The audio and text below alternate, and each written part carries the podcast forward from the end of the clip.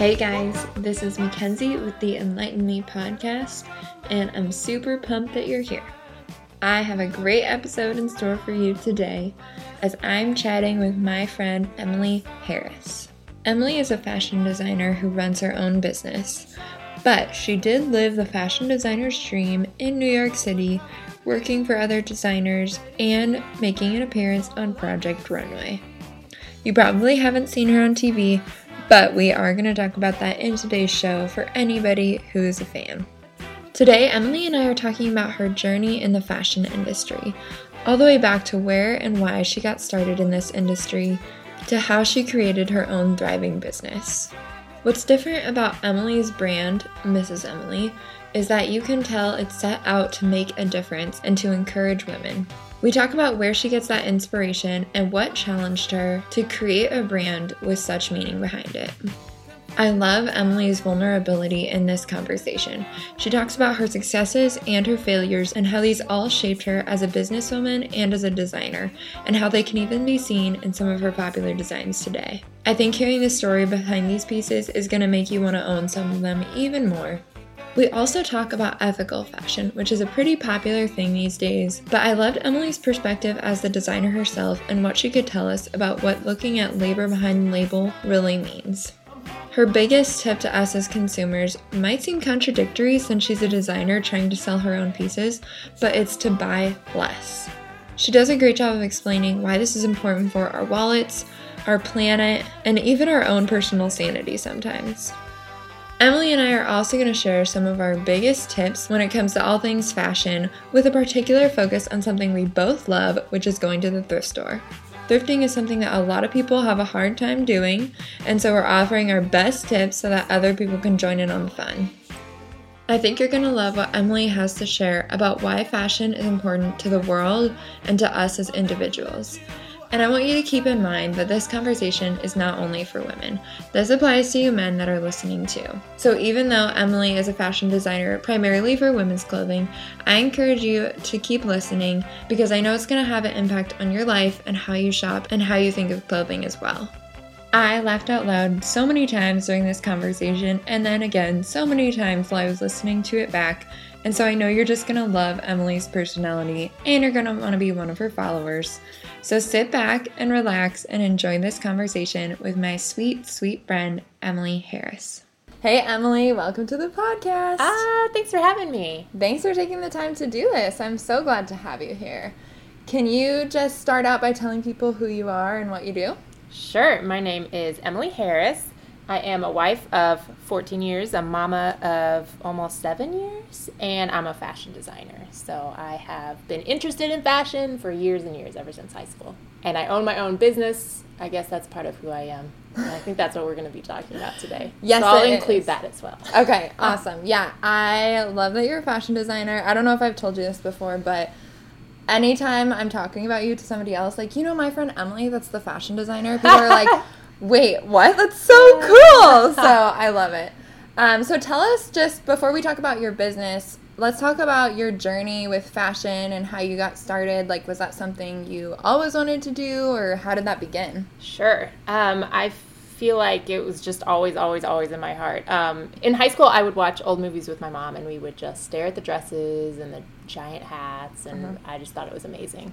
Started making dresses for school dances. So I didn't know how to sew at the time, but I would take parts of other dresses or things from my closet and put them together and make like new things. Or I would go to Goodwill mostly and like get components and then like mm-hmm. literally pin them together and wear to, to dances. So Yeah. yeah. Your mom told me about a Goodwill dress that you wore to prom. Yeah, which the pink one or the The one that you painted? Yes, yes. So I found like a Vera Wang skirt at Goodwill, which was awesome, but it had like a stain on it. So I just literally took house paint and like, I don't know, just paint, just painted it. I don't know. Okay, that's yeah, awesome. it was like metallic silver paint on a silver skirt. It turned out super epic. It sounds like it would be tragic. Yeah. It wasn't tragic, I promise. Okay, good. so it was a good dance overall. I, I don't know if the health effects of that are good for you, but I'm glad you looked great. right. Yeah, it's true. I love it. All right, so then college, you studied fashion in college, right? I did. So I went to Southern Illinois University in Carbondale, Illinois, and I because it was one of two state schools that had a fashion design program. So I was already married at the time, and Mm-hmm. I, yeah, so we were looking in state basically because that was the affordable option. Mm-hmm. Um, so they have a fashion design and merchandising program, and that's and I also uh, um, have a minor in art drawing. So that's where I learned to sew and pattern make and sketch and all that good stuff. Yeah, that's awesome. And then what brought you to New York City? Because when I met you, when we became friends, you had just recently moved back from there. Right. Um, New York City was just like always the place that I wanted to go. It was like Uh-huh. the end of the journey as far as when I wanted to be a fashion designer in high school. I was like, yes, I want to grow up, be a fashion designer, and move to New York City. It was all the same sentence. So when you're going to a state school in Illinois, it's just very hard to make that transition, like to find an internship or a job in Right. Manhattan because all the people there want people who have gone to art school Mm-hmm. or you know some of the more prestigious design schools. But I um, attended a competition where I I took five evening wear looks and I I won the competition and the prize was an internship in New York. So the internship was with Austin Scarlett from Project Runway and a designer named Amsale. And so I won the competition, we sold our house and we moved. And so, did your husband already have a job out there, or did he just say, let's just go and I'll find a job? He has always worked from home for the same company, Okay. so it's actually based in New York. And that was just by chance. That, Just by chance, yeah. So it worked out better for him to be out there. Okay. Um, but I think he knew when we first got married that eventually he would end up in New York because it was just such a big dream of mine. Okay. So I think we were just waiting for the reason to Yeah. go. yeah, Yeah. you made sure he knew that when he. I did, yeah. When we marriage first started dating, I was applying to FIT, which I didn't get in because I didn't know how to sew or draw at the time. All right. But uh, Makes sense. he knew, like, he knew it was the first thing. Like, Yeah. yep, I'm going to be a fashion designer. I'm going to New York. Yeah. I think that's really cool too that you it's not like you were just this amazing sewer or amazing artist because when I look at what you do now, I'm like, "Oh my gosh, she's so talented."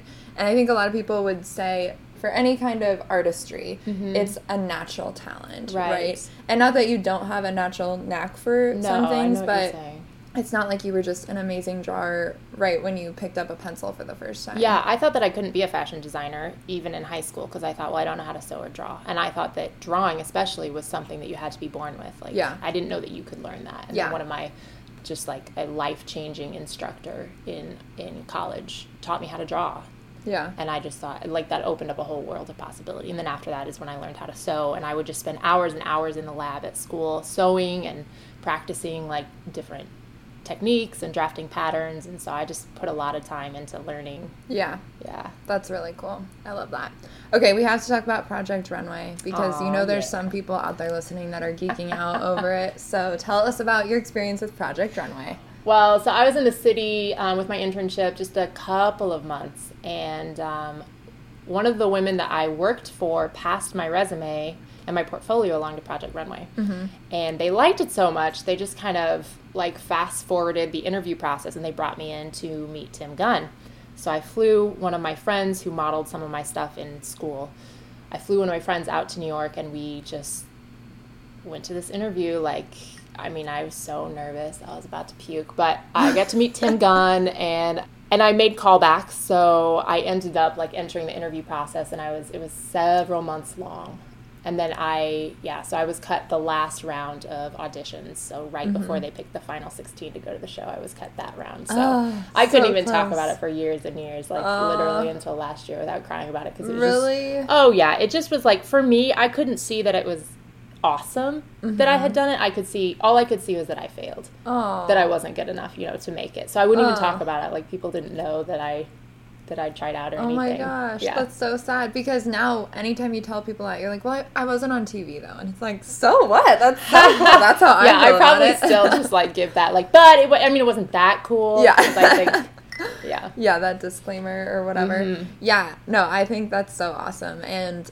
I, someone else that I interviewed who works in fashion was talking about Project Runway and how much she loves it. And I was like, You are going to love my interview with Emily. I'll make sure to ask her about it. And she was like, Yes, please do. It was so fun because I got like Tim Gunn like actually critiqued my designs. Yeah. Which was so helpful. Like I still things that he said then, like I still think about now when I'm Yeah. designing. So it was like That's awesome. Yeah, it was a really cool experience. That's really cool. All right, so let's talk about your business and your brand. Tell us about that. Mm.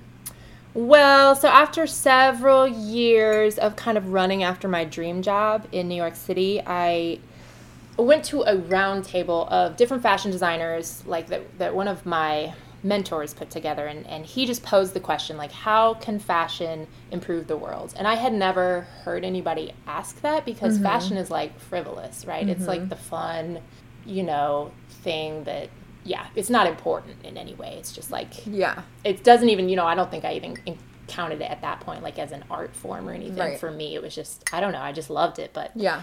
anyway so when he asked that question it was like something inside of me just like leapt up and started slow clapping and then that after that round table i just went for a walk um, in the park and just thought about how fashion could improve the world and it wasn't like i knew exactly how it could but it was like it was like i knew i knew that it could so I had been thinking at the time of starting out on my own because the jobs that I had had were taking so much time and I knew that I wanted to start a family and I just could not see any way that being a fashion designer could coexist with being a mama.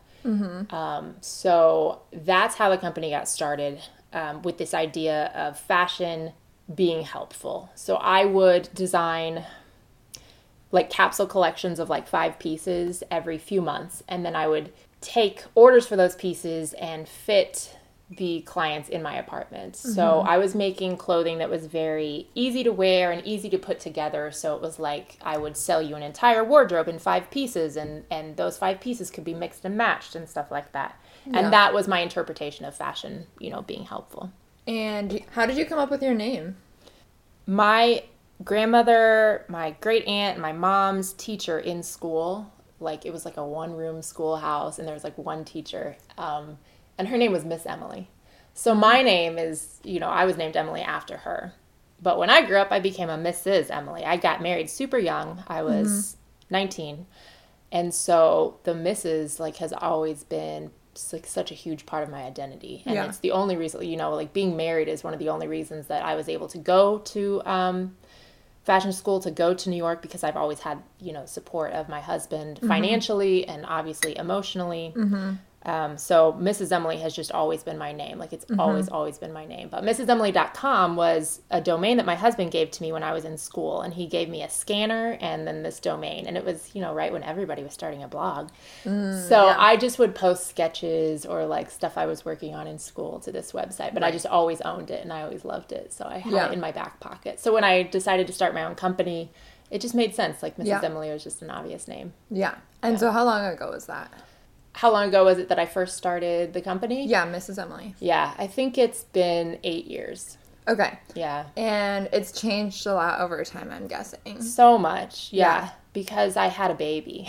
Yeah. So how does that change things? so initially I thought, this is perfect. I'm going to start this business. Then I'm going to introduce a baby. And then the baby and the business are going to grow together in this harmonious relationship. yeah. And then I had a baby and realized that I had to just basically put all of my fashion stuff on hold in order to raise this tiny human.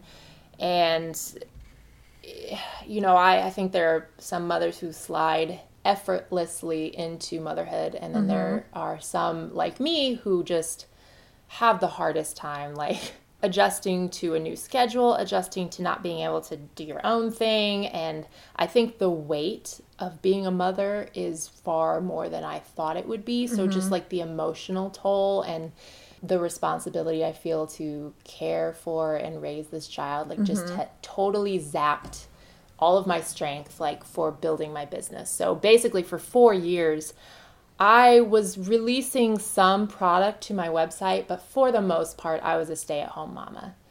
And at the end of those 4 years, it was also the end of our time in in Manhattan. It, I didn't have space because our apartment was just so small.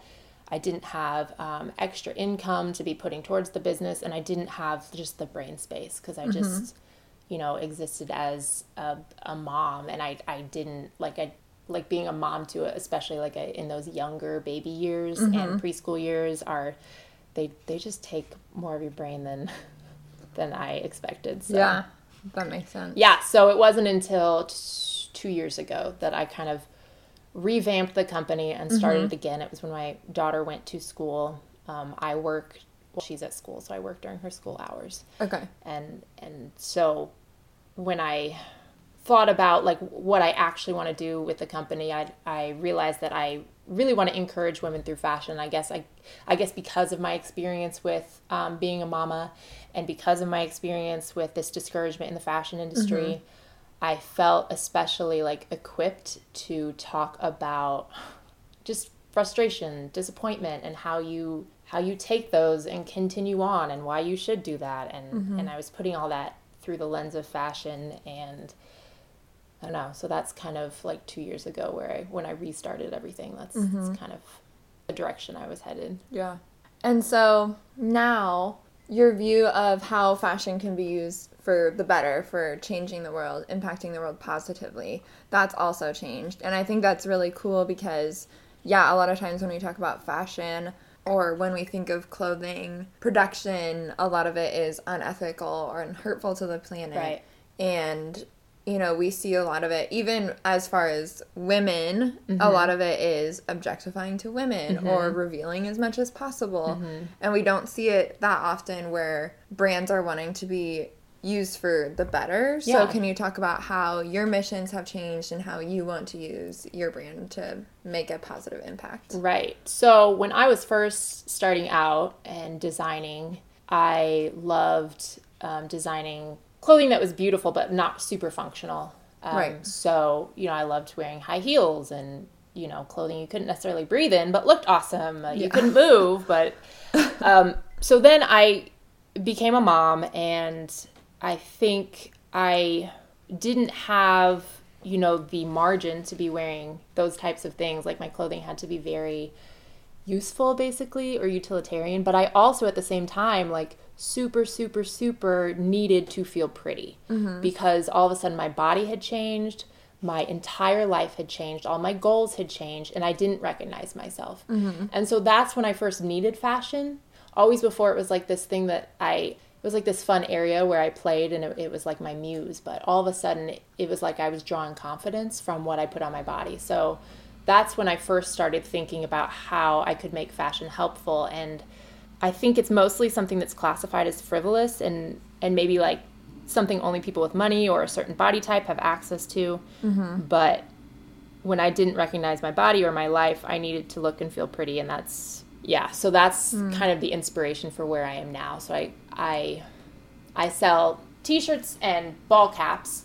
And those started because I kept not washing my hair and I needed a way to like still look presentable while not washing my hair. So I kept stealing my husband's ball cap and then um then I thought, you know, I think I could make a cuter version of this. Yeah. So I started making my own, but I always like had made my caps specifically for like the mamas who are too busy or the women who are too busy that just cannot get the hair done. Like to be able to still like equip themselves with that confidence of looking cute and mm-hmm. looking put together, but still having like that ease of, you know, it doesn't take a lot of time. And then the mm-hmm. t-shirts are kind of similar. I just think that's like a building block of of your wardrobe. And so to combine like a staple of your closet with an encouraging message, like mm-hmm. literally on it, you know, then you're you're physically putting on your confidence or your courage as you get Yeah. ready in the morning. So I think that's how I make fashion helpful. or- Yeah. I don't know. Yeah, absolutely. I love it.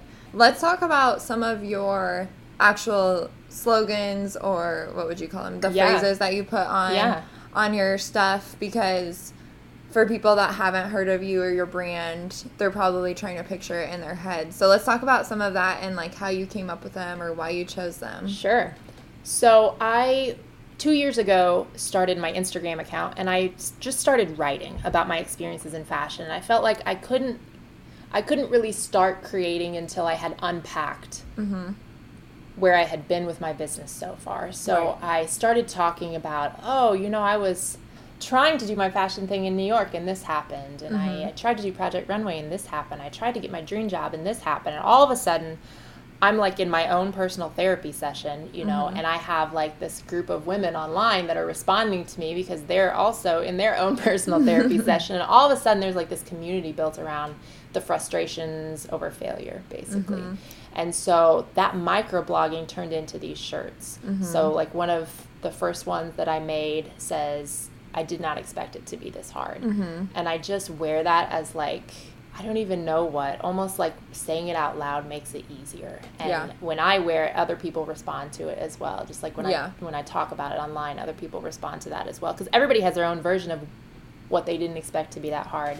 Yeah. And I think we're all kind of trying to shove it down so we can just keep making progress. And I Right. found in my journey that I had to like bring it up to the surface and actually sift through it to Mm-hmm. make progress. So part of that is just me declaring like this was crappy and I didn't expect it to be this crappy. Yeah. You know, so that you, another one of my shirts says the not quitting is the winning and Mm-hmm. that's a shirt that I just fall in love with again every like every few months because Mm-hmm. there's a new version of something that is kicking my butt. Yeah. And the only solution is to not quit. And the only way out is just perseverance, you know? And I think so many women have responded to that because, you know, I've had women reach out to me who are dealing with cancer, you know, or things that are far larger than me and my fashion dream.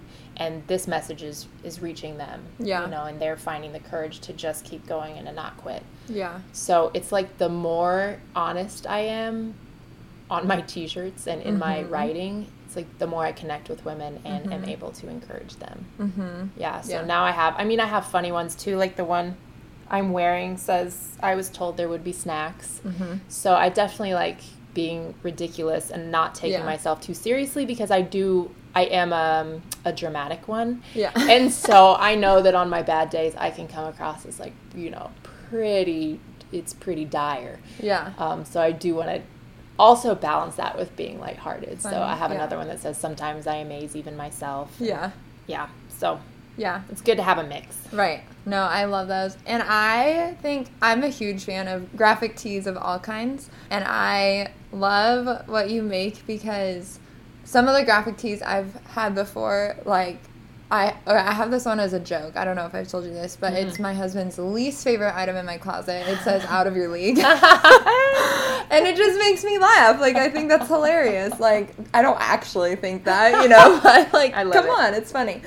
But I love yours because I do feel empowered when I wear your stuff. Like I have a tunic that you made that says I can do all the things on the back. Yep. And anytime I wear it, I feel like, especially at work, I feel like people are reading it as I'm walking away. And I kind of love that. Like they might be like, that's weird Yeah. at first, but I'm like, you know, I'm just making a statement and I don't have to like throw it in your face with my Yeah. words to say it, but Yeah. I'm still making a statement. And I just love I remember the first day I wore it, I was like, I actually feel really different in a good way in this. Oh, and it makes me. I love that I feel that way. Like I wasn't expecting to be so empowered by that, if Yeah. that makes sense. Which is No, funny I- because we do feel that way about fashion. Like if you wear something that you feel like, I love this outfit, you know, you do feel differently, right? And I feel like it's the same thing with your designs. Yeah. So I love Aw, that. Thank you. yeah, it's good for me. I mean, I made the shirts for me and I hung them in my closet and I would wear them on bad Right. days, you know, and on Yeah. good days too, but I would just wear them to remind myself of in fact my my tags right now on the back, my hang tags say I keep forgetting the important things, so I'm writing them down. Yeah. And that's the point. Like I I life throws me like these curveballs and I get off track, but I need like some way to remember, you know, that things are going to be okay or like that things aren't as bad as they seem or you know whatever it is and I think like a face tattoo wasn't an option. So I found Yeah. a t-shirt that just said it right there so I could hold on Yeah. to it physically. Like that was a good Yep. solution. Yeah. Yeah. we have said though we were gonna get the not quitting is the winning on our wrist as a tattoo. Yes, so that's, still an option. It is an option. Absolutely. How about one of your other slogans? Um, just as you were talking, one of your other, especially as a hashtag that you use, is Yeah. debunking the fashion myth. yeah. So does that tie into kind of what you were saying with using fashion for good, or where did that come from? Yeah, definitely. I feel like um, I just want to talk to women about women about that fashion is more important than we think it is, and Uh-huh. that the whatever we put on our body is either adding to our confidence or taking away from our confidence. So basically, if we pay attention to that, then we can increase our confidence by simple little things like putting together an outfit or picking out the right shade of lipstick, which it seems frivolous. And I guess Yeah. that's like, that's what the fashion myth is. Yeah. fashion is frivolous and that fashion is not for you. Like that it's too hard to put together an outfit or it's, you know, it's too expensive. Like all of that I want to talk about. Like I want to talk Mm-hmm. Yeah. about how to fashion. I want to talk about why spend time on fashion. So that's, Yeah. yeah, it's like this giant. I I made up that hashtag two years ago, debunking the fashion myth, and I feel like I couldn't even answer that question two years ago. Mm-hmm. But I've been writing for two years now, and so now I'm like, yes, the fashion myth is that fashion isn't important. Like it's Yeah. so important, and every woman that I talk to that puts on an awesome dress or puts on whatever it is, their version of an awesome dress, whether it's like the perfect yoga pants or whatever, and they feel like a million bucks, like they go out and they enjoy their day more, you know? Mm-hmm. They go to the grocery store or they go to the office, like whatever's on their to do list, they get it done faster and they have more fun doing it. And like that's the point. Like, how do we equip ourselves to live our lives? Like, if you are going after your dreams in your career or if you are a stay at home mom or whatever it is, like, those are the important things. Fashion is just the tool to help you basically be the best you can be, you know, for mm-hmm. for your life. Yeah. Yeah. I love that. And I think too with kind of what you were talking about with where you started and the capsule wardrobe idea and whatnot. I I just love that. I I started using this hashtag recently that's buy less, choose well. I don't know who started it, but I love that. I think that's perfect because Yeah. with my standpoint, you know, I do love thrifting and I'm an advocate for reusing and Yeah. recycling and everything. But I also don't think that means that you never buy. Like I just bought one of your caps the other day. Yeah. I don't I think that doesn't mean that you never buy things. Like you totally will buy continue buying things, but buy less and choose well and choose companies and brands that you believe in their mission, whether it's because of how it's produced or the values behind Yep. it. And I just love that about your brand. Aw, thank you. Yeah. So, how about just what have been some of the harder parts with running your own business? And have you had any specific challenges with being a female owned business? So I think there's like two buckets of challenges.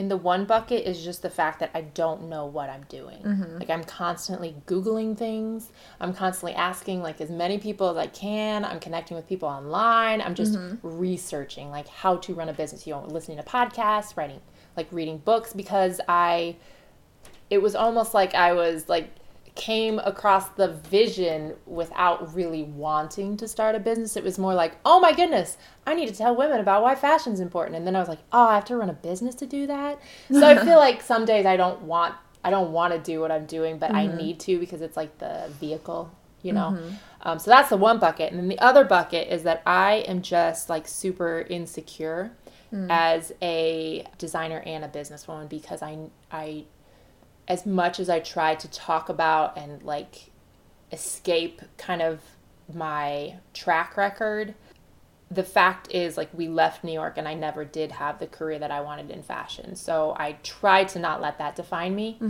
Um, and the fact is I started my business eight years ago, you know, and it's just a, still a tiny business with, you know, I'm just now kind of figuring out the direction I want to go. So it's hard some days to not feel like defined by that like wow you are if you just the sum total of my accomplishments is not necessarily like impressive. Right. so i think getting over that self-consciousness is probably my biggest like the biggest thing that i deal with.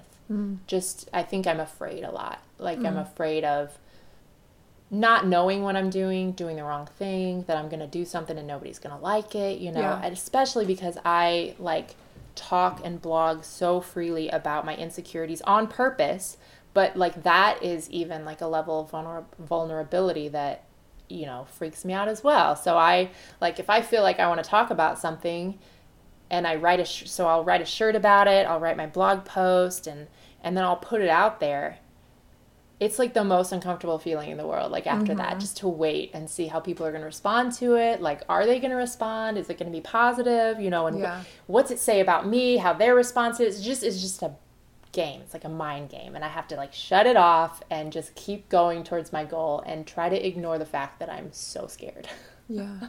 I don't know if that makes sense. No, it does. And then you just throw on one of your tees. I do. like, I literally do, this." Yes. I can do all the things. Exactly. I've got one tee that says failure is progress too. I just wear that bad boy and Yeah. I keep on going. Yeah. Yes, I Yeah. love that. That's awesome. What about some of the best parts? Oh my gosh. The best parts are like in the past two months, it's just started where women have started talking back to me, like mm-hmm. reaching out and saying like how I'm encouraging them.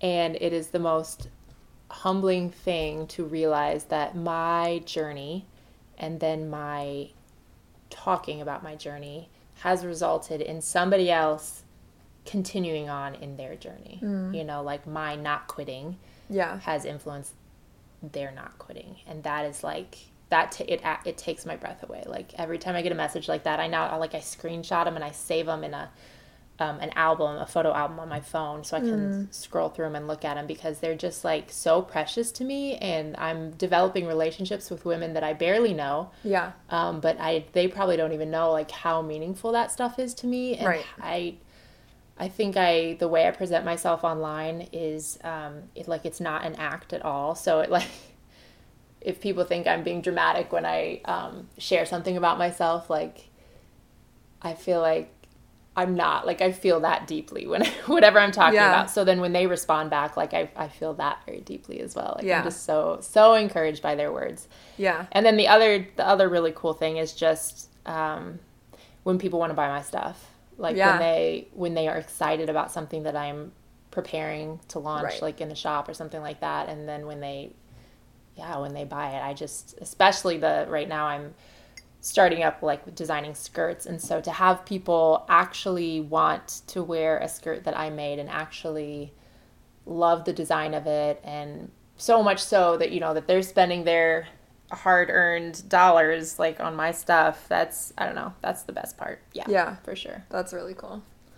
Here's another question that I didn't prepare you for, but something I thought of while you were talking. Do you think this is only for women? Because obviously you're making women's clothing, so in that sense, Yeah. yes. But as far as the debunking the fashion myth Right. and using fashion for better things than it is used Yeah. for most oftentimes, is that only for women? I don't think that it's only for women, but I do think that there is more of a tie between confidence and what you wear and look like for Right. women than for men. Okay. So I like my message. I do have um, some men that I talk with and that follow along, but they don't. I feel like all women kind of share an insecurity like deep within them about how they look and how they present Yeah. themselves, and and I think men it's just not quite as strong in men, and so Right.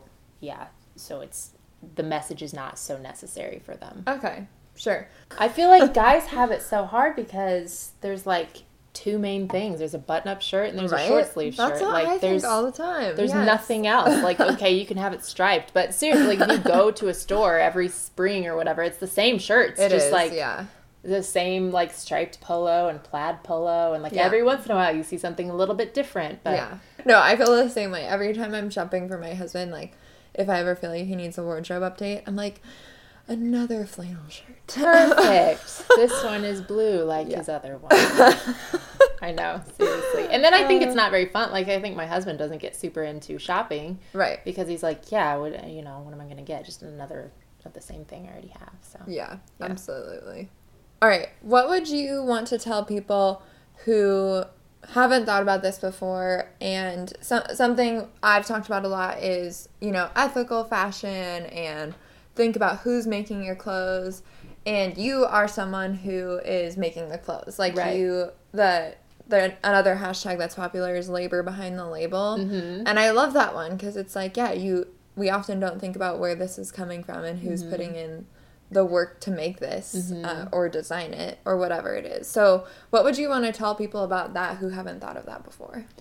Well, I think for my personal brand, um, I mean, my, my shirts are all made in the USA and printed in the USA, but um, as far as the actual fashion, like I'm I'm the one who's physically making it, and um, I I wrote a blog post about this like a couple years ago, and it was when I was staying home like with my daughter full time, but also trying to sew, and I was just talking about how like um, the person who's making your clothes is first taking care of her daughter, is first making dinner for her family, is first making sure that her life is balanced enough and that she's not um, overextending herself in in too many ways. And so I just talked about like my vision for my company um, being one that like I when I make your garment like I can make it with a clear conscience that I have been the wife and the mom and the friend that I needed to be before I was the fashion designer that I wanted to be. Mm-hmm. And I, yeah, so I think that's like my version of what was the hashtag? The labor behind. Labor behind the yeah, label. Yeah, the labor behind this particular label is that like I need to be. I need to be Mrs. Emily before I'm like the fashion designer version of Mrs. Emily. So I'm Mhm. always like very careful to to make sure that things are as much in balance as possible. Yeah, that's really cool. And what have you learned with this fashion journey as someone on the inside of it about being a conscious consumer and you know what do you look for because you obviously wear other brands besides your own you're not only Right. wearing clothes that you make what do you look for or what do you think we should be looking for in the brands that we're buying from? Yeah, so I think the very easiest way is just to not overbuy. yeah. Because you don't even have to be educated on what brands are made where to just think personally like do i need an additional pair of yoga pants? I already have 40 or whatever it is. Like for me i'm trying to think what i overbuy. But i i'm very like intentional to not add too much to my closet. Right. um, so i try to buy like one solid pair of denim that fits really well and i just like i wear it till it dies Wear the you crap know? out of those yes pants, you yeah. know like three times a week and I do laundry once a week and then I just rewear it and um, so that I do talk a lot about dressing minimally and that's kind of yeah it's Right. the same thing just like don't when you buy too much you're also confusing yourself when you go to get dressed you're making that decision harder and if you Mm-hmm. know some people have a lot of fun putting together certain things but some people have five minutes to get dressed and they want to look good you know so Right. just put into your closet what you know makes you feel great and what goes together yeah and then every time you go to pick something out of your closet, it's going to go together and it's going to look really good. Yeah. And that not only helps people financially to not be buying as much, but even just I always think about the more stuff you have, the more time and energy you have to spend worrying about that stuff, right? Absolutely. Whether I- it's like laundry or Yes. cleaning, like I hate cleaning up my Yes. clothes and I have to do it all the time. And I'm like, if I didn't have so many clothes, Yeah. this wouldn't be a problem. Yeah. right? Well, I lived, you know, in a New York apartment for seven years, so my closet by the end was just like, you know, about 20 hangers wide, and that was it. And so I really had to think about what I was keeping. You know, my clothes had to work very hard for me, and I that has influenced. Now I have a normal size closet, but Yeah. I still I love that same kind of dressing where you know, for example, in the summer I just have a couple of main skirts and a couple of dresses, and then like a few t-shirts, and like that's basically my wardrobe and I live in it and I love it. And then at the end of the season, I retire what you know is fuzzy and has mm-hmm. holes in it, and I'm able to refresh for the next season and keep everything just like really small, really tight, and then that makes it really functional. Yeah. And you're right. Like once a week, I do laundry just because that's the best way I've found to like keep everything organized and it's mm-hmm. so much easier when you just have a few things to do instead of just this mountain of weird laundry like oh this shirt i wore for 20 minutes and then it you know was kind of didn't re- really work that well but i guess i need to wash it too and Yeah. So I think with that, I want to say too, since people can't see us, that I think when people hear like, oh, minimalistic or dressing more simply or buying less clothes, they might get this vision in their head that all you wear is like a white tee and jeans all the time or something, like that you just have really simple style. And I like to think that being a minimalist doesn't mean that your style is minimalistic, if that makes sense. Like Yeah. I I would love to be more of a minimalist, but still the way I dress, like I totally over accessorize, and I that's just Which is how I like to dress. That's- Yeah, right. And I feel like you dress similarly sometimes. Like right now, you have on your big earrings and your leather jacket and your Yeah. tee and your necklace, and it's like it's not like you look this certain minimalistic way, like you only shop at the Gap or something like that. But Right. like you. You still look really cute, and yet you're not over consuming. So yeah it's like um you you you buy what you like but you just like really love those pieces instead of mm-hmm. just continuing to buy you like you pick out what you really love and it can be big old earrings or whatever but you just like live with those accessories and really use them instead of like buying them because they were on clearance and shoving them in a drawer and you like mm-hmm. wear them once a year you know Yeah, So it's- absolutely. yeah. Yeah. Yeah, I still have earrings from high school that I wear because I still love them and they uh, Mm-hmm. haven't broken yet. And it's mm-hmm. like, and there will be periods where I'm like, ooh, I, I just don't really like those as much. Why have I kept those? But then I'll keep them for a little while longer, and then a couple years later, I'm like, back. these are so cute. Why don't I wear these more often, right? Not to say you should be a hoarder, but you know, like Yeah. that's the benefit of buying things that you really love Yeah. and not buying too much. Yeah. I think, and so yeah, I would highly recommend. We'll share your info so people can connect with you and everything. But you do the what I wore today post, Yeah. and I think that's a really helpful thing. Uh, that's on your story, right? That you do that. Yes. Yeah, what I wore today. Yeah. I like it. All right, let's talk about some tips for people that Okay. are maybe listening and like what we're saying, but aren't the best shoppers or into fashion as much. Tips for them. Um, where do you want to start? Mm. What are my options? Uh, I was thinking we could talk about thrifting. We could talk about wearing caps. Uh, we let's start with your lipstick because I know you are a fan of the hot pink lipstick. I am a fan of the hot pink lipstick. I feel like pretty much every woman, like there is a shade of lipstick for them, Yeah. and it is they they just have to go find it. So Mhm. I tried on like you know forty bad shades before I tried on the right shade, right? Mhm. And so I I did a post recently about this that like just take yourself to the mall, you know, to Sephora and just Mhm. stand there. It's not going to be the most fun you've ever had. Just try on the lip color and take it off with that little, you know, fuzzy cotton ball Mhm. and try on the next shade and then, you know, take it off or whatever. I think if you have in your arsenal just like one shade of lipstick that just looks epic on you that you know that is going to come in super handy because you can Mhm. you know some days especially in the summer like i don't wear any makeup but then i'll just put lipstick on and a cap and some um, like rhinestone earrings and i'll just Yeah. feel like way more put together so it's just Oh, like yeah. a really intense dose of color that just adds vibrancy to like your face Yeah, I love that. And Sephora will totally let you do that. they do and they also let you return things Yeah. which nobody takes advantage of this but they like buy their product take it home if you do not like it you just return it and you try another shade yeah. which I think like you only will have to do that however many times before you find the kind of lipstick that you want that you like and then you just rebuy that shade you Yeah, know? Yeah. and if you're feeling adventurous you can you know try a, a different a different shade but i'm mm-hmm. honestly like i've got a pink and a red that i love and i just keep rebuying them because i'm not very good at, at makeup like i'm not a natural Yeah. I'm just not. Yeah, it's just a skill set that I, haven't learned much about. So I, I basically just try to keep it as simple as possible. So Mhm. find, yeah, find a lip pencil that I really like and just keep buying it. Yep. I love it. And they will also give you samples at Sephora Mhm. if they can. Mhm. So my favorite brand is Obsessive Compulsive Cosmetics. Have I Oh told yeah. you about this? Uh-uh. It's called Lip Tar. I think they actually stopped selling it at Sephora, but they sell it elsewhere. It's called Lip Tar, and it comes in a little tube. So it's more like lip gloss than lipstick, but you put it on with a brush, and it stays perfectly. And there's so many different shades, and because you can like squeeze it out of the tube, you can mix colors. Oh. Yeah, and they don't test on animals, so just all the things I'm looking for This basically in a brand. Yeah, obsessive compulsive cosmetics. I'll put a link to it. Um, okay, how about let's talk about caps too, since you mentioned that. So you talked about it a little bit, but you you started wearing the caps because you don't like to wash your hair, which I can relate to you in that. and so let's talk about how you wear the caps because I know some people. Like my mother, for example. Hi, mom.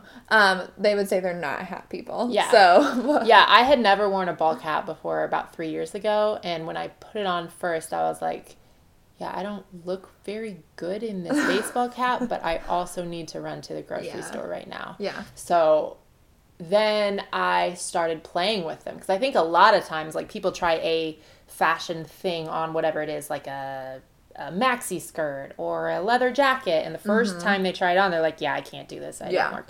But like, I think you should just practice. You Yeah. know, so I basically I practiced wearing a ball cap by changing the type of ball cap or changing the way I would wear it on my head, Mm-hmm. like wear it back versus wear it forward, and as not backwards, but sitting back on my head versus sitting Okay. forward on Yeah. my head. Or Um, backwards. Hey, yeah, maybe. you know, I haven't quite perfected that like way of wearing it yet, but yeah. it's coming down. You know, I just Okay. need to practice a little bit more. But Yeah. um, I ended up like really liking it with my hair down and with earrings on. I just felt like I could um, actually look like cute and dressy, and I love mixing like casual with dressy anyway. So I feel like it's a baseball cap is just like waiting to be utilized. Mm-hmm. So I started by stealing my husband's ball cap, but it was like from um, a local. It's from Rural King. Do you know Rural King? Like Yeah. the local farmer supply Yeah, yeah, yeah. um, which in New York would have been like so hipster and ironic. Oh. but I was wearing it in Illinois, so it just looked like I like you shop at rural. like yeah, which I do. But um, so I thought, well, I think I could make this cuter. So I started like putting embroidery on ball caps and beads and flowers, and then all of a sudden, like they're just like colorful, awesome. Like I now don't wash my hair just so that I can get to to cap day because Yeah. it's like when I can really get creative Yeah. with what I'm wearing and Yeah. yeah. And it's also environmentally friendly, right? Just wash your hair less. Exactly. Save water. Save a wash for a Exactly. cap, right? Exactly. yes.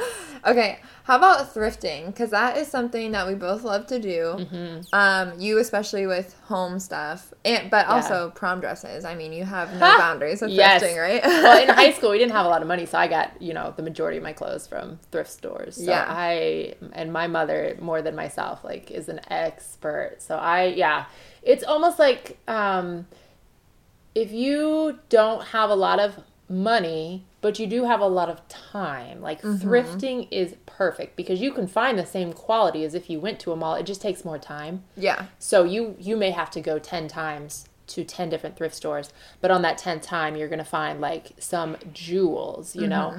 So I yeah, I love thrifting because it's unexpected and yeah. you find stuff that you just could never find anywhere else. Absolutely. And I think the timepiece is definitely essential because you and I both have had this where people say, like, you're just really good at that. I'm just not good at thrifting. Right. And I think I was trying to think of different tips for people, and I think one would just be consistency. Because I think the people that say that to me, it's like they went once and Right. didn't find anything. Right. And that happens to me a lot, okay? I will go to the Goodwill and come back empty handed Yep. because it was just not a good day, right? Or I didn't have the vision or whatever it was.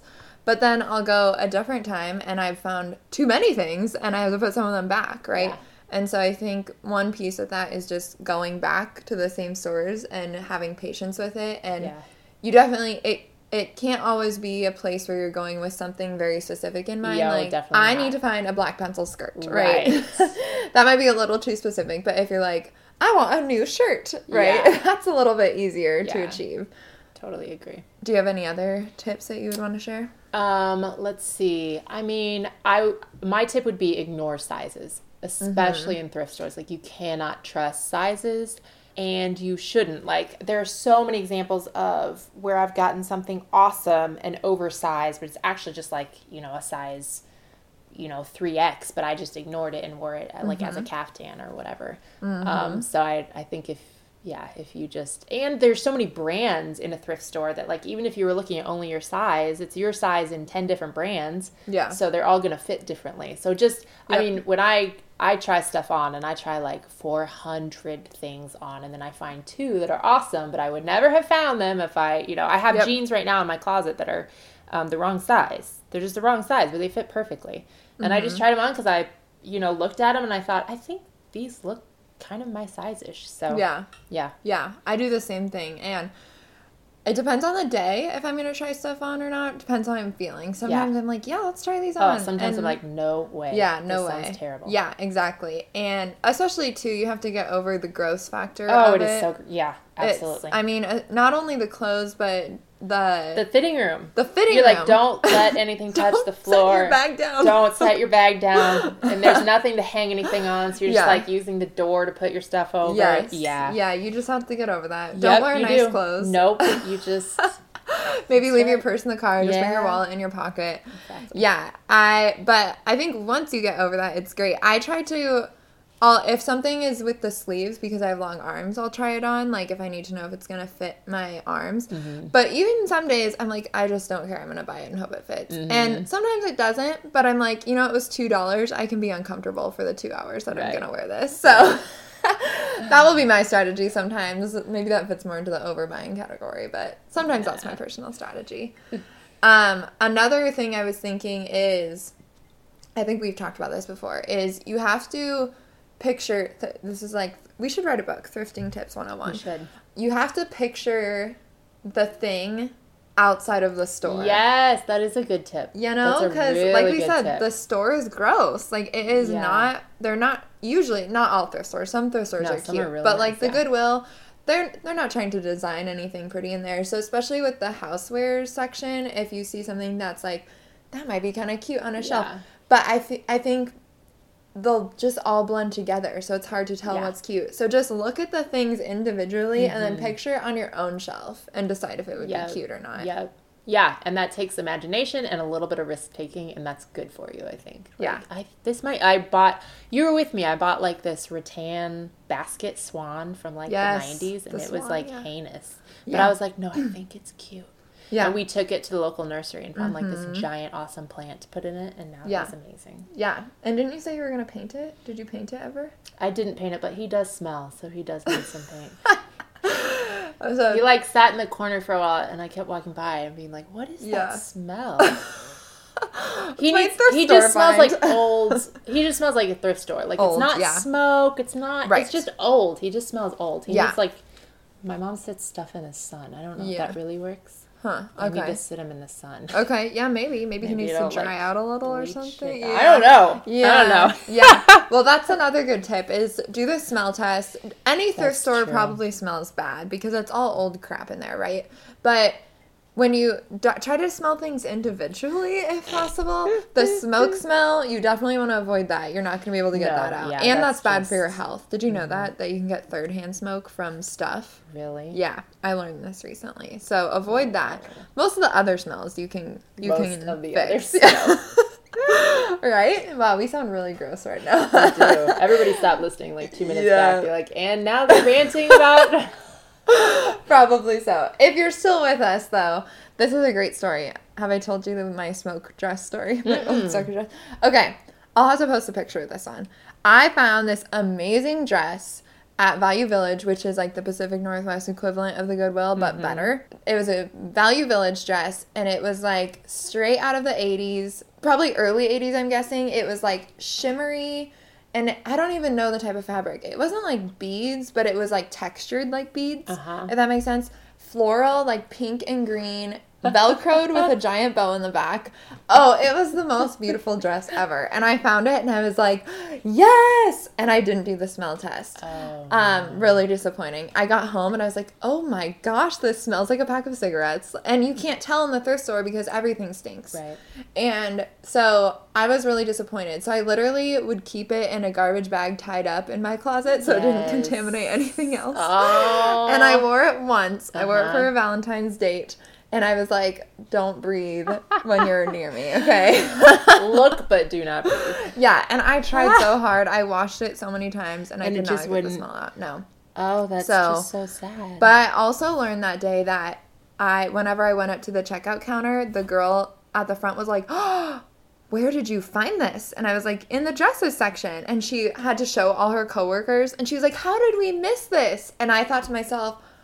That's how you get the good stuff is you work at the thrift store and you see it before everybody else finds it. So that was another thing I learned. You have to be quick brilliant. because a lot of times the good stuff gets taken by the employees. yes, yes. So, there's so many tips for you. Watch out for cigarette smoke and uh, beware of the employees that are trying to get the good stuff. Also, uh, anything else you want to add to that? No, now I'm ready to go thrifting. it all? so Yeah, I, I'm ready after too. this, That's that's probably another good one. Is bring a friend, go together. that is true. Yeah, Getting a second it can get a little bit like it can get like you really have to dig sometimes. Mm-hmm. And sometimes I'm not in the mood. But if you're with a friend, then that's fun. Yeah, you have to be in the mood, and you can't be too specific with it. Mm-hmm.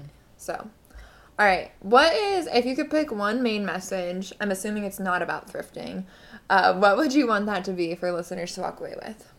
I would say that your confidence is your power and your key to getting not just getting your important jobs done, but enjoying getting them done. And I think confidence is something that can be built. It's not something that just happens. Yeah. And so when I spend time doing my hair once a week, Mm-hmm. putting my makeup on, you know, putting on a cute outfit, going to the mall just to um, freshen up my wardrobe, like all of that is to build my confidence. And it is not just so that I look pretty, it is so that I feel pretty, you know, so that I can get my important jobs done. And I think that we are all naturally beautiful like our inner beauty like that's you know we learn that as kids and then we forget it when we grow up but i think that is true. Um, but i think we as women are fickle so we forget that we are beautifully and wonderfully made and so i think fashion is a way of tricking ourselves almost. Like if you put your makeup on enough days in a row and if you look in the mirror enough days in a row and see like a beautiful woman looking back then you know the day that you don't have time to put makeup on you're still going to remember that you're beautiful mm-hmm. if that makes sense. So connecting like your inner beauty with your outer beauty or like using your outer beauty to remind yourself of your inner beauty and mm-hmm. all of that like leading up to building your confidence so that you can serve your friends and your family and and your the people that you work with and for so that you can serve them all and and enjoy it. Yeah. All right. Uh, now on to the fun questions. ooh So, what is some good advice you've gotten recently? Okay. Um, I was scrolling through Instagram like we all do, and one of my friends had just done a hand painted sign that said "Just Do Today," and I almost like started crying because it was just so perfect in that moment. Aw. But um, I have so many things coming at with me with my business, all of which feel almost one hundred. I feel almost one hundred percent inequipped to handle. So not worrying and just moving forward with one day's issues at a time has been tremendously helpful. So Yeah. I yes, in fact I just looked up I looked her up last night to go look at that Instagram post again and just kind of like pet it. Like just do Yeah. today. I need to remember that. Just do today. Like Yeah. don't worry about tomorrow. Tomorrow is going to have its issues, but you don't have to solve them today. And you don't even Yeah. have to guess what they are. You just like let them sit and just do what's in front of you. I feel like that's so good for me to remember because Yeah. I get overwhelmed and then I stop being productive. Yeah. Awesome. Uh, do you have someone that you look up to as a role model? You know, I um I really love Jessica Honegger, which we Yes. were recently talking about, um, the CEO of Noonday, and I also really really love um, the Nester, who is Myquillyn Smith is her name, but I think her handle everywhere is the Nester. And she, like for a long time, has just kind of been speaking my language. She's been a blogger and has written a couple of books, and she just her tagline is it doesn't have to be perfect to be beautiful and i Mm-hmm. like the perfectionist in me which is great when i'm sewing and pattern making like it just will kill me if i don't like get it under control so i Yeah. feel like a lot of times i don't make progress because i know my progress won't be perfect Right. so hearing her talk about it doesn't have to be perfect to be beautiful is like oh yes right Mm-hmm. i can just try and then i can you know work from there like a starting Yeah. point and So, is her book the most impactful one that you've read, or did you have another one? Picked Well, out for that? I do. Hers probably is one of the most impactful, but I, I have I did have a different one here because I recently read Gary Vaynerchuk's "Crushing It." Are you familiar with this? No, I'm not. It's basic, like practical business advice, Uh huh. but it centers around the concept of just work really hard for a really long time. Okay. And I feel like not enough people are saying that that is the key. You know, like as someone who's trying to build a business and Yeah. watching all these other people, you know, seemingly explode and go on to stardom and stuff, like that's not actually how it happens most of the time. Yeah. Most of the time it's like a slow build and it's um, just showing up every day, Sure. even if you can't see like that it's working or that Yeah. you're making progress. And so his book is just it's like I listen to his podcast too and it's like he just reminds me constantly that it's a long game and that if I work as hard as possible, you know, it still make may take years to make progress, but like that's okay and that is that is a good way to do it because you're Yeah. building a quality product. Right. And that like is so reassuring to hear. Yeah. Yeah. yeah. definitely. And even for those people who it seems like it's exploding, usually that's not the case. I mean, maybe it's like, oh, finally they're exploding, but that doesn't mean they didn't put Right. in 10 years Yeah, before that. exactly. You're work. seeing the explosion. Like you're coming Yeah. out of that part of the story, and you Yeah. missed the the 12 year grind. Yeah, you know, and all exactly. the midnight tears of like, oh, it's not working. Yeah. Yeah. Totally. Yeah. Okay, let's talk about the Nester's book too, though, because people Yes. people need to know about that if they don't already. Because you let me borrow it, and it it changed my life. I would Yes, say. I'm looking at your fireplace right now. I totally copied that- her idea. that she- yes. Well, I copied her idea too in my bedroom. yeah, my walls are she hand has painted. really like she good did. ideas. She's Yeah. like a good. That would be a good book to read before going thrifting. That's okay. Yeah. I, I'm sorry to keep going back to thrifting, but another thrifting tip: I like to look up inspiration before I go. Like I'll like if it's for clothing, I'll Uh-huh. just scroll through my Pinterest board and see what kind of clothes I'm Mhm. liking right now. And Yep. then I can, it gives me an idea to look for something similar. Like, Yep. oh, I'm really liking this floral blouse, so maybe I look for an I old lady blouse. flowers in my And then I cut yeah. the sleeves off, or something like Yeah. that, right? And so I like to do that where I'm getting inspiration before I go because I think if you just go like on a bad day, you're just gonna be like, ah, this stuff is all ugly, Everything's right? gonna look ugly. yeah. So so the Nester, her book, I feel the same way about it. Like it's a really good inspiration, Yeah. and she has good ideas that you can copy too. It is. It's and she really wrote it for people who are not in their forever home. So Right. I read it when I was in um, the smallest of all the apartments that I lived in in Manhattan, and she was just saying like it is important to make your house a home, even if it is not where you want to be. yeah, even if you don't own it or yeah. whatever, And right? she was just talking about how to do that, like yeah.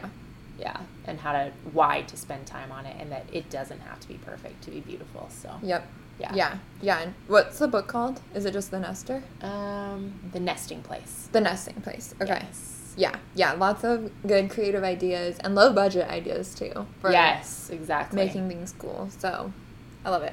All right. How about something you've listened to recently that you think everybody needs to hear? Like TED Talk or podcast or movie, anything like that. Okay, so my favorite podcast right now is Going Scared by Jessica Honegger. Honegger, Yeah. yeah.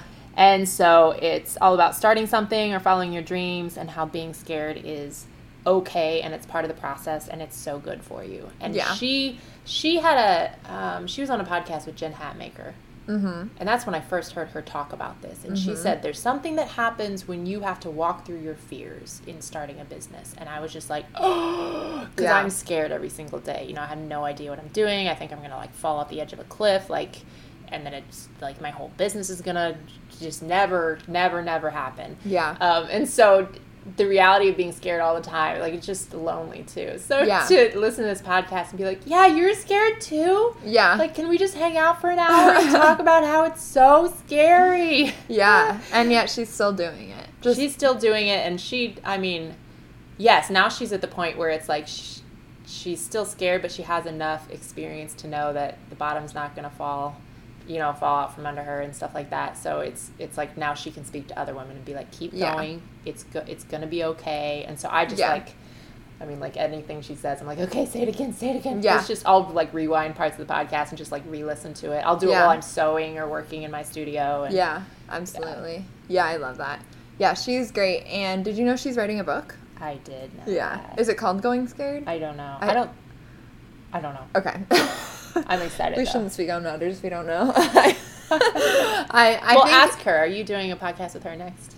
uh, yeah. Maybe just like, you know, loop her in. Yeah, she's Yeah. my next guest Yeah. actually. So yeah, I'll just ask her that. I mean, I harass her on instant. Yeah, on but you said she responds, right? Yes, she responds to her direct messages. So Okay. you know, I'm all like, "Oh my gosh, girl, your podcast was amazing." so basically, you're best friend. So why don't you ask her about yeah, the book? Okay. What's the book name? Yeah. Am I, had gonna a- be in it? Yeah. I think I'm pretty sure she started the podcast based off of the book idea. That's the vibe I Oh, got. That excites me. Yeah, lot. so I think the book is going to be Okay. if it's not called Going Scared, it's the concept of Oh, Going Scared. that excites so me. there we go. That will make it on your book list next Absolutely. time. Absolutely. okay. How about a goal for you have that uh, that a goal that you have for yourself lately? Yes. So my biggest goal recently is to start selling my handmade clothing again, which I did in New York. When I moved here, I just moved to tees and caps because I was kind of at capacity with life. So Mhm. it's taken me two years now um, to get to the point where I'm ready to Yeah. do this. So I am right at the production stage of my first orders because I had a show this past weekend where I, I took, you know, the first orders for my skirts. And so now I'm making the skirts that were ordered, and my goal, I guess, is just to finish this thought, like to make the best skirts that I know Mhm. how to make. It's been something that I've been working on since December, so that's, you know, four months now. and I feel like the designs that I've come up with are very like classic and timeless and Mm-hmm. have been in my brain for like 10 years Mm-hmm. parts of them and they just now come to like fruition they've cut they're a full idea and they're out of my brain and they're in my hands they're physical skirts and so my goal is just to you know to make them like to to see this through like to sell them and to um, watch women start wearing them Mm-hmm. yeah Yeah, I love it. I remember when you first moved here and I learned about what you did. Every time I saw you, you'd be like, "Did you make that?" Yeah, and Did I was make- like, no, no, no. Yeah. But now you can say yes. yeah. Well, you know, for a long time I didn't wear my stuff because that's that's where I was like my self confidence. Yeah, yeah, yeah. Yeah. In fact, it was December that I I was selling scarves for the first time in a long time at a local show. And the first day of the show went so well that the second day of the show, I come down the stairs before I left and I was wearing one of my dresses. and my husband commented, "Oh, you got your self-confidence back." Or no, he said like, "Oh, oh. you think you're a good designer now." And he was just oh. commenting on the fact that like I just I Yeah. didn't I didn't think that I was any good because it had been so long and I hadn't figured out a way to sell my designs and so Right. I just had locked it up in the closet and forgot Yeah. about it. So Yeah. so it is, yeah, it is mm-hmm. telling that I'm making my designs, that I'm wearing my designs. Like, yeah. Oh, that's so great. Yeah. Is there a brand or product, obviously besides your own, that you're really loving lately? So I was thinking about this. I'm obsessed with figuring out skincare right now. So I've been having like some hormone weirdness, which has resulted in lots more breakouts than I've ever had. Oh yeah. So I'm beginning the process. Oh, I'm also beginning the process known as aging. So my skin is Uh. just different than it's ever been. Which like should equate to not having to deal with acne. Right? Like that's What so is unfair. that? Yeah, it's so unfair. because like i just talked to um, the esthetician that i'm seeing and my um, gynecologist and they both said yeah it's your age that your hormones are kicking in and like making you break out and i'm like that does not make sense that does not make sense Yes, this is teenage stuff. Ah, yes um so i have been seeing an esthetician okay. And, I don't even know what that is. like um well i don't know she like she I've heard of it. like i've been getting facials and stuff oh, an okay. esthetician like yes so she's been teaching me Okay. okay. about like taking care of my skin basically. And so I've been using products from the Glow skincare line, which is just at her recommendation, but it's like a really um, wide range of products. So she will look at my skin, figure out what it's doing, and have me do different moisturizers with Oh, wow. different cleansers to kind of like counteract what's happening with my hormones. And she is super, um, she's amazing, but she will like respond to uh, like Facebook messages and stuff and loves to do that. And she'll be like, well, send me a picture of your face today. Oh my gosh. Which they're like the worst pictures in the world. So Yeah. like without makeup and like, you know, 40 zits across my chin. And she's like, okay, do this and then do this and then come in here and we'll do this for you and do this for you. So wow. yeah, so it's just, yeah, I love my nighttime skin routine now. Like I never used to wash my face Uh-huh. at night and now I actually, I'm a grown up and I do that now. but I, I kind of love it because I feel like I'm taking care of my skin Yeah. and I, f- I love the feeling of taking care of myself Yeah. like i'm respecting like the precious amazing little vessel that i occupy yeah. and i want to take care of it you know so it Uh-huh. lasts as long as possible so it's Right. just like another part of self-care which is Yeah. you know what fashion is too Yeah. Yeah. So glow. yeah glow skincare and they Okay. have um, this really cool spf that is a brush and then the powder it's powder spf and so you just put it on like you keep it in Mm. your bag and you just put it on like this Okay. So if you, you know, don't want to get goop on your face, or if you already have makeup on and you just want to put the SPF over your makeup, or you want to reapply where it's really good for kids. So you're at the park, you didn't think you were going to be, and you just grab it out of your bag, and I can put it on my daughter or whatever. But I just, I like creative products like that. I think are really cool. Oh, yeah. Yeah. Where do you get it? I get it at a local salon, so I think that you. Okay. I don't know. Maybe online. Yeah. okay. All right. That's good to know. Mm-hmm. All right. So you just with your business, you just started skirts. I right? did, The yes. handmade skirts. Is there anything else that you have in mind or that you wanted to get started for summer or anything? Yeah, I'm well. I'm going to expand on this concept. So I I want these skirts that I just designed to kind of live forever on my website. So I want to design things that are timeless and that are Mm-hmm. Such, you know, high quality that they will last for years. And Yeah. so I want to make sure that they're styles that you know stylistically will last for Yeah. years. Um, so these are the first two that I've done, and then I will see how they're they're offered in different lengths as well. So I think it, it amounts to like five or six different skirts, but they're two main. Um, so after that, like I'm gonna see how fulfilling these orders goes and what Mm-hmm. that looks like, and then I kind of never know the next step till I've finished the Right. you know the step that I'm doing. But Yeah. um, I'm really excited by the the response so far. Cool. Um, I'm still in the stage where I'm perfecting my pattern. So right now I'm doing all the skirts to measure to everyone's measurements, and then after I do that enough times, I should know enough about how the skirts are fitting to be able to make sizes of them, if that makes sense. Mm-hmm. So, so then because when I moved to selling more online, it, it would be harder to do a made to measure. Right. Like it's gonna take more time to do it that way. yeah, for sure.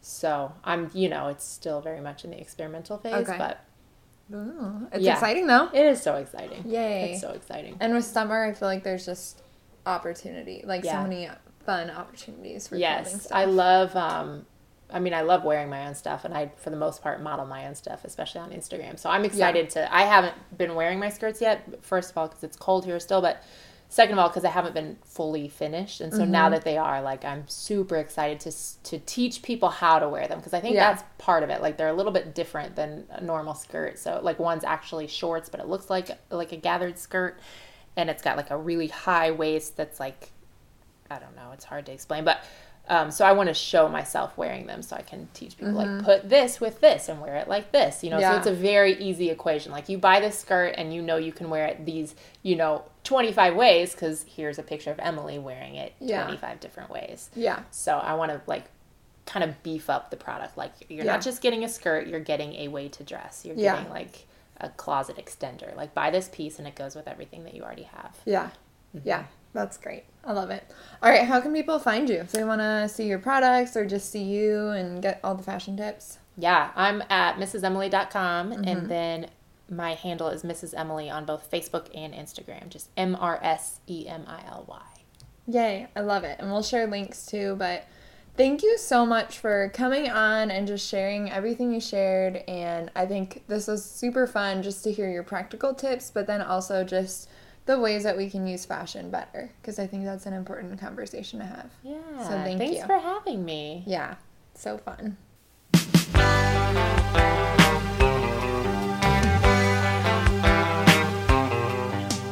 I really hope that you guys were laughing as much as Emily and I were during that conversation.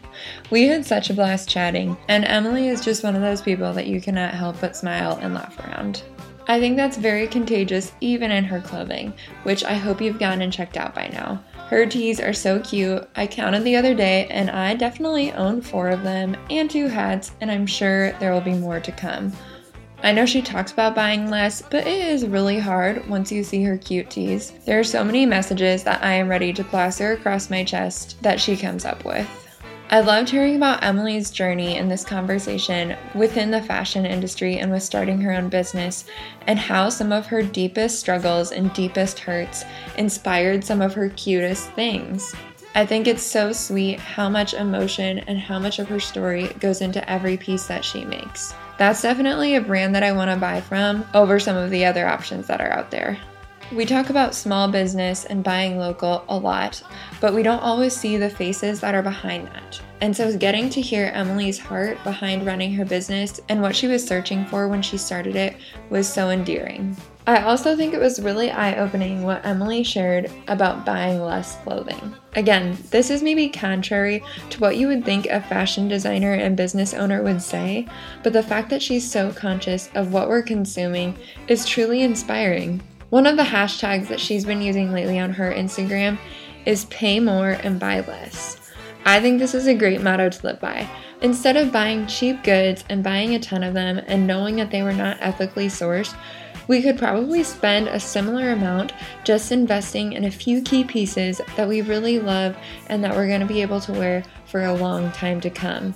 And that way we know that it's coming from a good source and that we're supporting something with our money that we really believe in.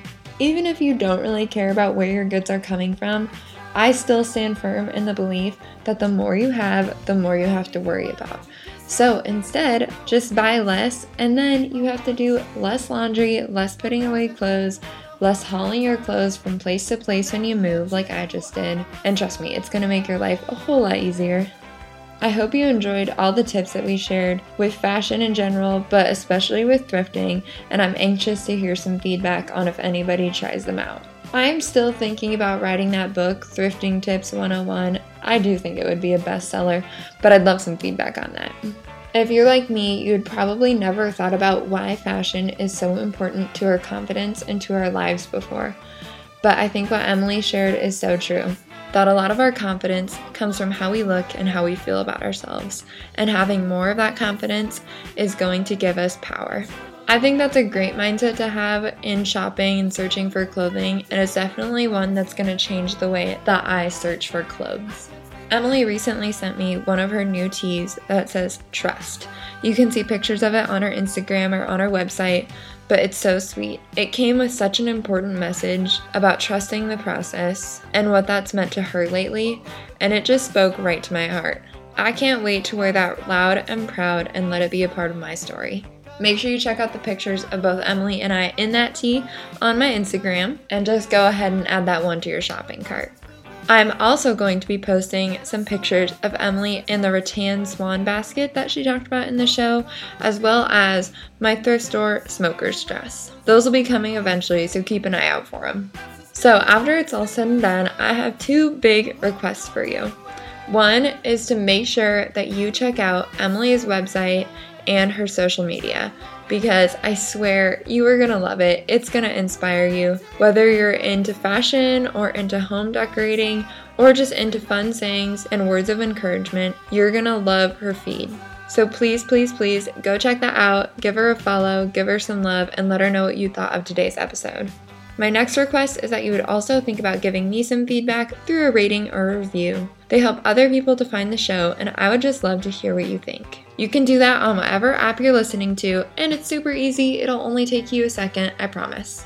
If you want to look more into anything that Emily and I talked about today, including any links that we referenced, those are available in the show notes on the app you're listening to or on my website, heartfelthippie.com. I would love it if you would check me out there or go ahead and stalk me on Instagram at the Heartfelt Hippie and make sure you keep an eye out for my next episode releasing in two weeks. My upcoming episode is going to be with Emily Blackwell, yet another Emily, they're pretty awesome, from the Mocha Club. In that conversation, Emily and I are talking all things Africa. If you have any interest in what's going on around the world in other countries that don't have the same advantages that we do, you're really gonna enjoy this conversation. A lot of us refer to Africa when we think about poverty, but we don't really understand what's going on there, and Emily does a great job of educating us. I can't wait to share that episode with you, and I can't wait to hear what you thought of this one. Fashion is something that's in our everyday lives, and that really we need to put more thought and conscious living into. So I hope you feel enlightened, I hope you feel ready to change the world, and above all else, I hope you feel encouraged. Peace out.